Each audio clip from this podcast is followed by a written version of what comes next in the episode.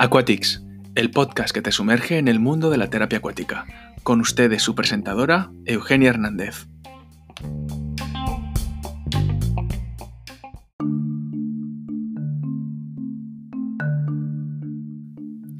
Hola, bienvenidos a un episodio más de Aquatics. Este episodio va a ser la traducción de la entrevista que tuvimos con Johan Lambeck, fisioterapeuta holandés. Para aquellas personas que no lo conocen, les contaré un poco de él.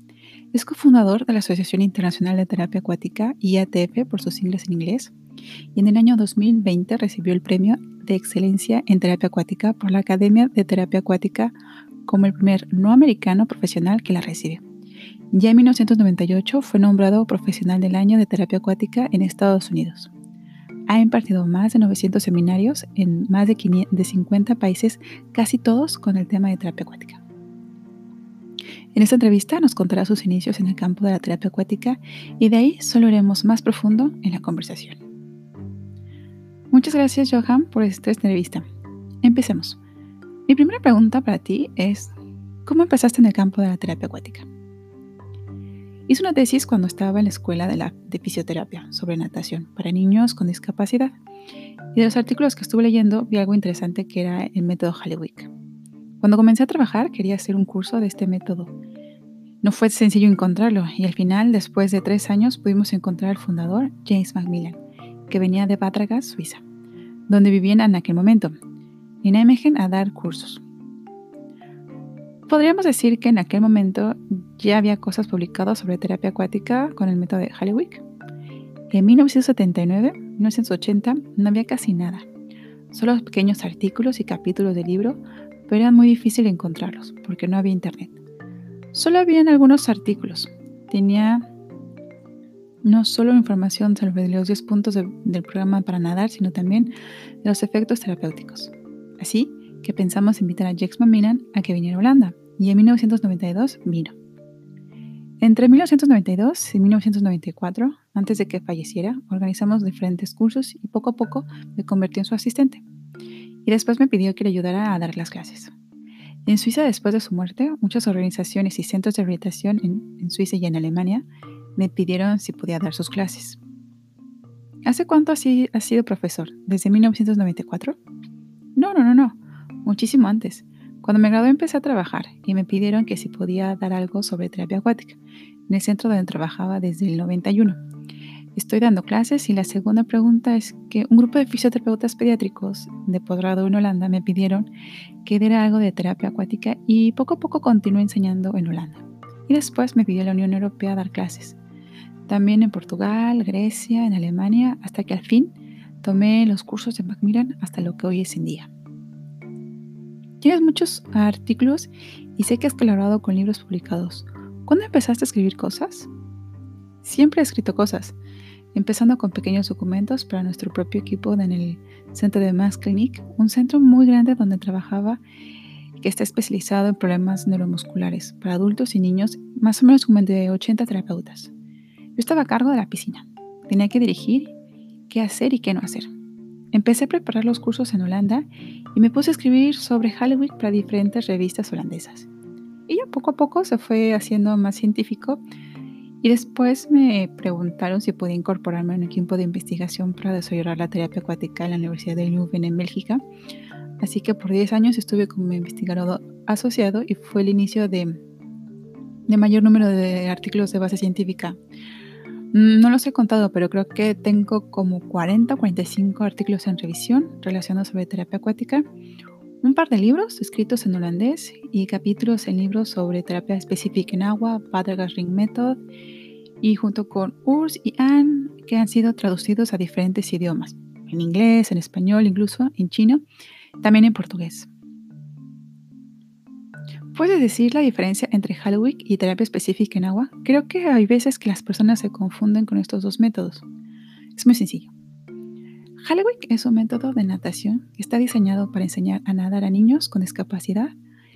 Podría decirse que es aprendizaje motor para la piscina en la piscina. Y terapia específica en agua fue diseñado para utilizar el agua con pacientes, cualquiera de sus problemas neuromusculares, para ayudarlos en tierra. Entonces, la terapia específica en agua está basado con las ideas de Hallewick para un aprendizaje motor en tierra.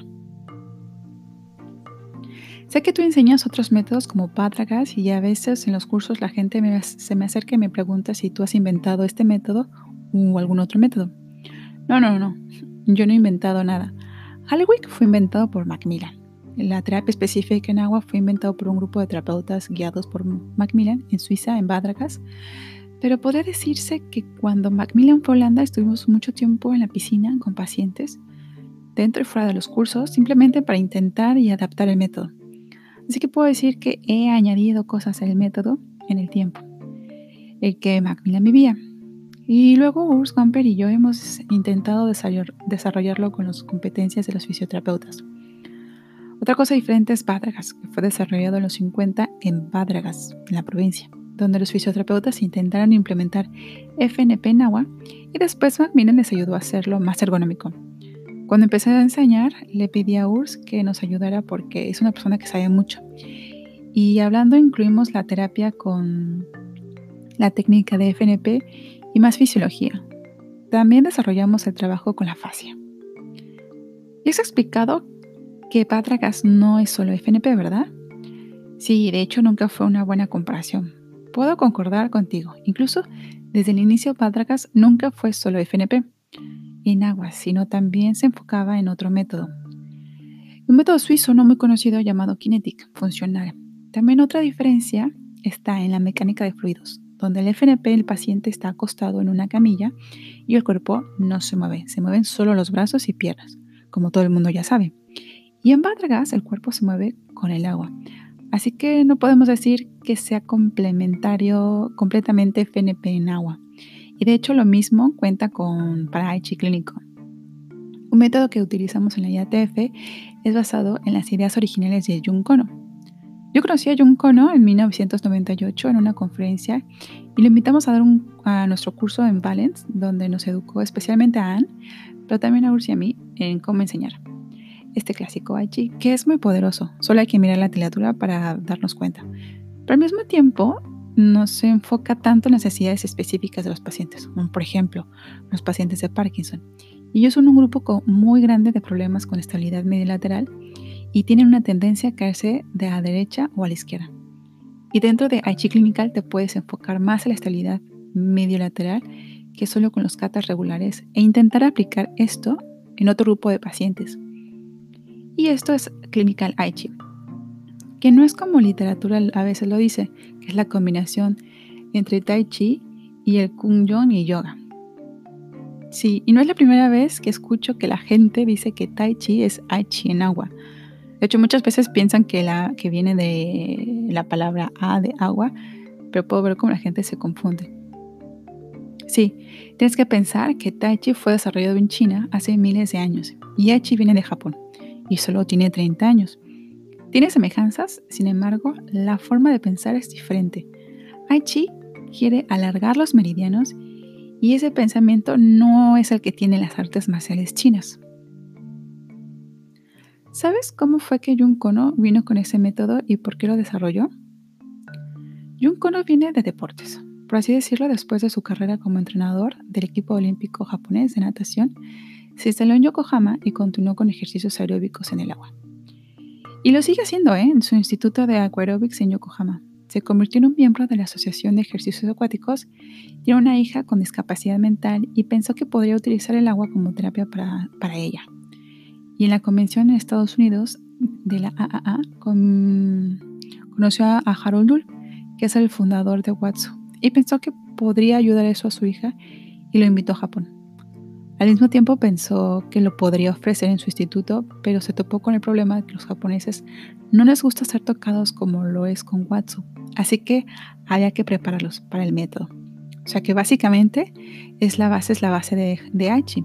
Es la preparación Primero haces el ejercicio solo, luego en parejas, que se llama Aichini, y luego continúas con Watsu.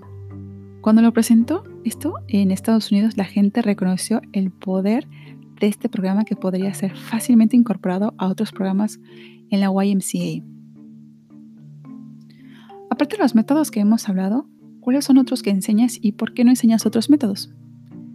Incluye fitness, Con, otros, con estos métodos podemos abarcar los objetivos de la fisioterapia, también abarcando fisiología física. Somos capaces de abarcar todas las funciones de los músculos, las funciones del equilibrio, piensa en las formas estáticas y dinámicas. Podemos abarcar la movilidad de las articulaciones y musculares, la cadena miofacial, también abarcamos el sistema aeróbico y anaeróbico. Así que la verdad es que no hay ninguna necesidad de tener más métodos. ¿Podríamos decir que tenemos suficientes métodos? Sí. Es un tema del día de hoy. La gente quiere más y más. Vas al supermercado y ves mil tipos de dulces. Y ahora ve a la piscina y vas a ver 30 diferentes métodos. 30 años atrás había un par de métodos que eran conocidos y enseñados en otros colegas alrededor del mundo. Igual como pasa, por ejemplo, en la terapia manual, hay colegas que dicen que lo hacen un poco diferente de como lo aprendió de quien sea. Y este es mi nuevo método. Así que he dejado de contar ya cuántos métodos de terapia acuática hay en el campo de la relajación pasiva, como por ejemplo Watsu. Hay muchos en el campo de aquarobics, en aquafitness, y hay muchos en la terapia física. Mi opinión es que hacer lo mismo pero con diferente forma no hace que sean mejores métodos. Al final, todo es acerca de la literatura. Vamos a ver cuál funciona y cuál es solamente marketing. Hasta ahora, has mencionado la palabra terapia en agua, pero nunca utilizas la palabra hidroterapia. ¿Qué pasó? ¿Se perdió? No, no, no, no, todavía existe. También tengo que explicar esto seguido en los cursos. Hidroterapia viene del griego de la palabra hidros y terapia acuática viene del latín. Originalmente solo se utilizaba en Europa la palabra hidroterapia, cuando digo Europa me refiero a Inglaterra, porque es donde empezó la hidroterapia en 1930, donde las enfermedades empezaron a tratar pacientes con polio en el agua. Así que hidroterapia de hecho es la terapia con agua. Puede ser cualquier tipo de agua, pero al final se redujo a hacer algo en la piscina en Reino Unido y en la Commonwealth y luego los americanos también empezaron la terapia acuática después de la Segunda Guerra Mundial no tan intenso como los británicos, y ellos empezaron a hablar sobre la terapia acuática. Básicamente es lo mismo, terapia en agua. Entonces, ¿solo la diferencia es en los nombres? Híjole, es un poco más complicado porque en alemán tenemos la palabra hidroterapia y es un tema y esto no es terapia en agua, es terapia con agua y es la base del método KINEP con duchas, etc. O sea, una vez estaba buscando yo en Google para hacer una investigación la palabra hidroterapia me salió un montón de cosas sobre limpieza y colon. Porque hidroterapia en Estados Unidos lo utiliza como hidroterapia en Alemania. Es por eso que lo encontraste. Para el interés de, convertirse en fisioterapeuta especializado en hacer algo en el agua, los terapeutas ocupacionales, los terapeutas de lenguaje o los, o los terapeutas de ejercicio o incluso los psicoterapeutas o cualquier tipo de terapeutas desarrollaron la palabra hidroterapia. Su hidroterapeuta no está protegido Cualquier persona puede ser hidroterapeuta y por eso decidimos una red mundial, la APTA, que está asociada a la WCPT, en seguir las palabras de la Confederación de Fisioterapia y por eso terapia física en agua. Esta idea ha sido adoptada en los grupos británicos y australianos que antes solían ser hidroterapia, pero ahora son grupos de terapia física en agua. Acá se mencionar terapeutas ocupacionales y terapeutas de lenguaje, así que ¿El agua no solo para los fisioterapeutas? En mi opinión, no. Pero hay muchos colegas que opinan lo contrario e intentan proteger su profesión. La fisioterapia es un grupo muy grande. De hecho, la fisioterapia es el grupo más grande de rehabilitación y en algunos países incluso no existen los terapeutas ocupacionales, pero en otros países son muy fuertes, como por ejemplo en Estados Unidos y en Holanda, donde los terapeutas ocupacionales se especializan en terapia acuática, especialmente en ítems de integración sensorial para también actividades de función que son la base de la terapia ocupacional. Creo que cada terapeuta puede utilizar el agua de acuerdo a su objetivo como terapeutas y va a depender de dónde lo hagan, si la terapia se los permite o no. Va a depender más, yo creo, en la forma en que algunos países los fisioterapeutas y los terapeutas ocupacionales son definidos y cómo se diseñan. Conozco lugares en donde los fisioterapeutas en rehabilitación están más enfocados en las extremidades inferiores como caminar, estar de pie y más. Y los terapeutas ocupacionales están enfocados al relacionado con los brazos, las manos y el terapeuta de lenguaje a la cabeza, por así decirlo. En otros lugares va a depender de otros acuerdos. Por ejemplo, donde yo trabajaba, el entrenamiento de sillas de ruedas era por los fisioterapeutas, pero las sillas eléctricas por los terapeutas ocupacionales. La verdad es que era más por los tiempos. En la piscina también, o igual. Ellos trabajaban a nivel de actividad en el CIF, donde los fisioterapeutas clásicamente trabajan más con nivel función. Unos trabajan con actividad y otros con función. Pero cuando miro el perfil de las competencias de los fisioterapeutas holandeses, vemos que hacemos de todo. Empezamos a trabajar a lo mejor en el nivel de función, pero luego se vuelve funcional a nivel de actividad para ayudar al paciente a participar lo mejor posible. Los terapeutas ocupacionales tienen la misma meta. Al final va a depender en el país donde vivas.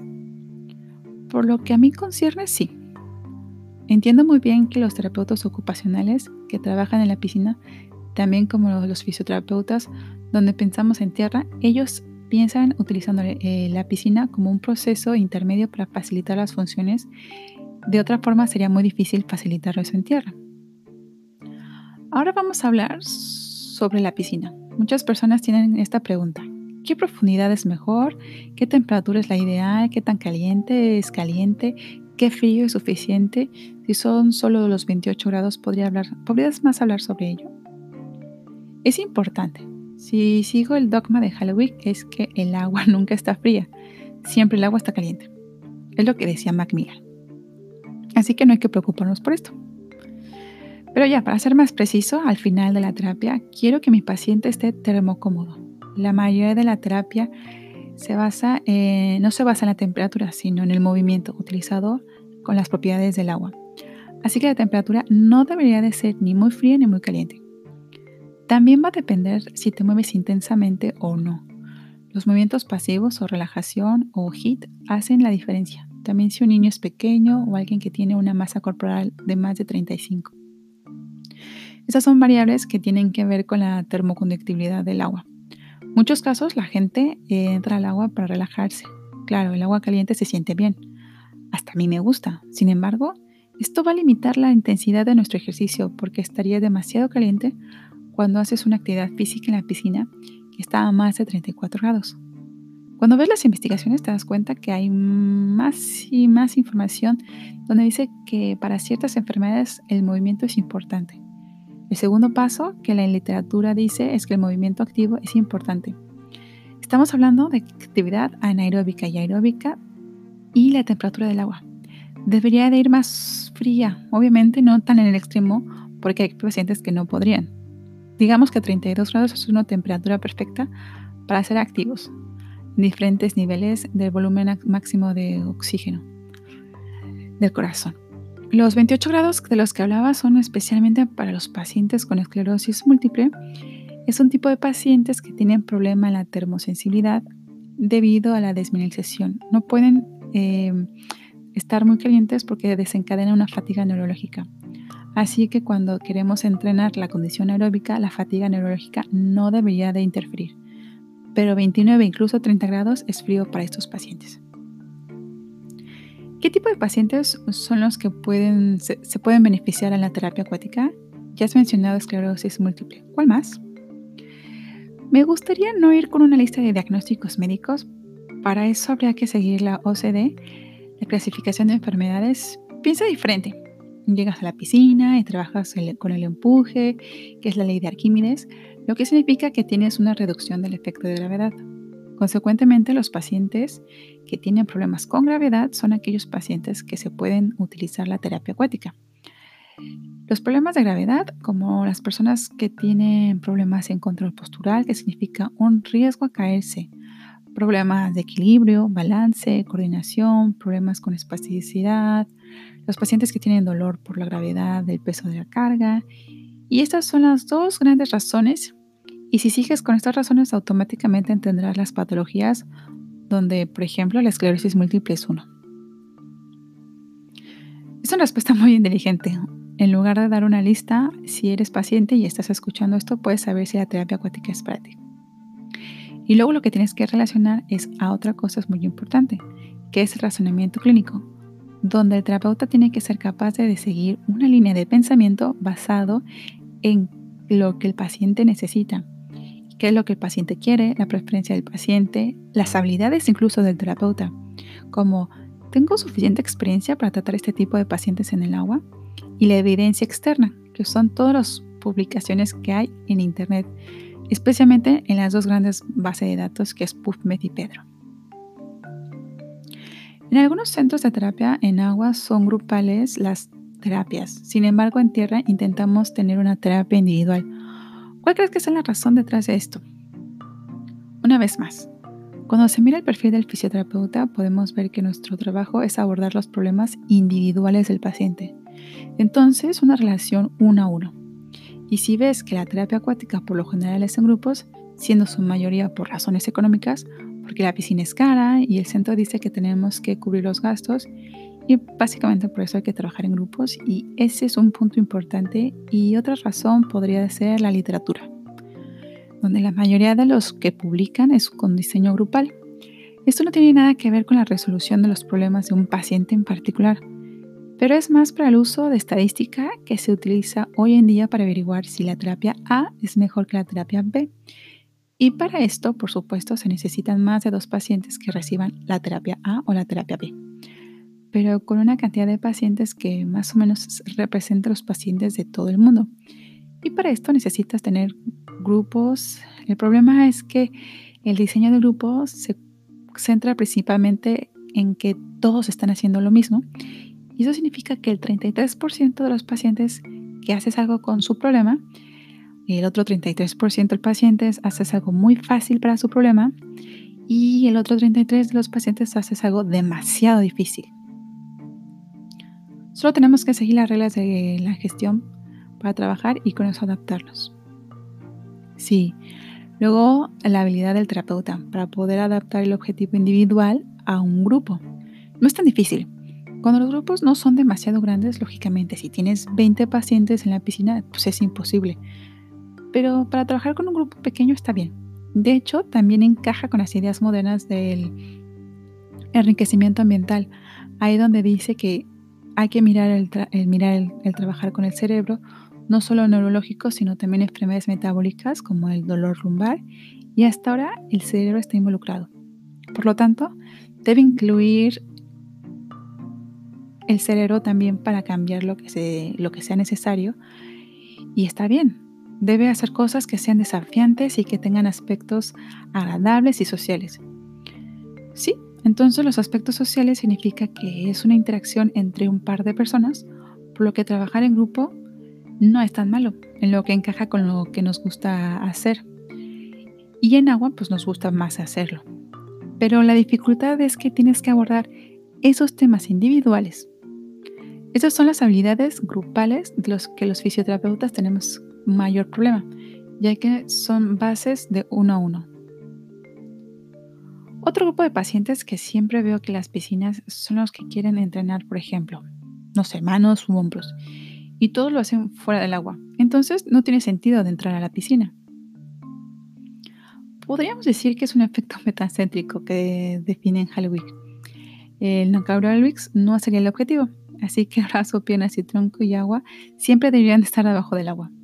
Lógicamente no puedes hacer esto con la cabeza, así que en el tratamiento de niños pequeños veremos en la mayoría de los casos a los terapeutas haciendo exactamente lo mismo que haces en tierra, pero con la diferencia de que aquí los pies van a estar mojados.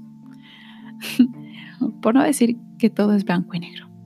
Cuando vas a la piscina ves que todo flota. Los materiales que encuentras flotan, así que unos, unos, años atrás intentamos diseñar algo que estuviera en el fondo de la piscina con el contexto de prevención de caídas en el agua, donde Aichi tiene una influencia importante en el curso de obstáculos. De hecho, en tierra se usa y son muy conocidos para el entrenamiento de caídas. Los diseñamos nosotros también algo así para el curso de obstáculos en piscina, incluso tú mismo puedes crear tus propios obstáculos con cosas que se hundan en las tiendas de construcción. Necesitamos tener muy buena imaginación. Le podemos pedir a un terapeuta ocupacional que nos ayude. Sí, sí, sí, sí. En nuestro centro de Nijmegen trabajamos de la mano con terapeutas ocupacionales en la piscina. Por ejemplo, ayudan al paciente a vestirse y a desvestirse en los vestidores como entrenamiento de las actividades de la vida diaria. A veces entrenan en la piscina y especialmente con los pacientes pediátricos con temas de integración, pero también utilizando su imaginación para desarrollar pues, materiales que no están disponibles. Los fisioterapeutas puede que no seamos los mejores en este campo. A veces se nos olvida que jugar es una muy buena terapia, no solo para los niños, sino también para los adultos. Sí, de hecho, esto cada vez se ve más en el contexto de ambiente enriquecido. En el curso que acabo de empezar, con una revista que se llama Neurorehabilitación, se trata sobre el futuro de la neurorehabilitación, donde se preguntaron a expertos de diferentes países que den su punto de vista en qué fue lo más importante en tema de cómo abordar la función de los brazos en los pacientes agudos con EBC. Pero si generalizo los resultados, los expertos dijeron, tienes que jugar con tu cuerpo para poder aprender cosas necesarias para su recuperación. De hecho, como los niños que juegan para desarrollar sus habilidades motoras. Y por mucho tiempo quitamos de la fisioterapia el contenido de jugar, pero poco a poco vemos que vuelve con nuevas ideas de neurorehabilitación y la piscina es un lugar ideal para jugar. Johan, muchas gracias por tu tiempo. Sé que siempre estás muy ocupado viajando alrededor del mundo. Incluso cuando no estás viajando, siempre estás, estás muy ocupado. He pasado la mayor parte de mi vida enseñando colegas en todo el mundo. He estado en 52 países. Creo que para decir que la terapia acuática funciona y el mundo concuerda.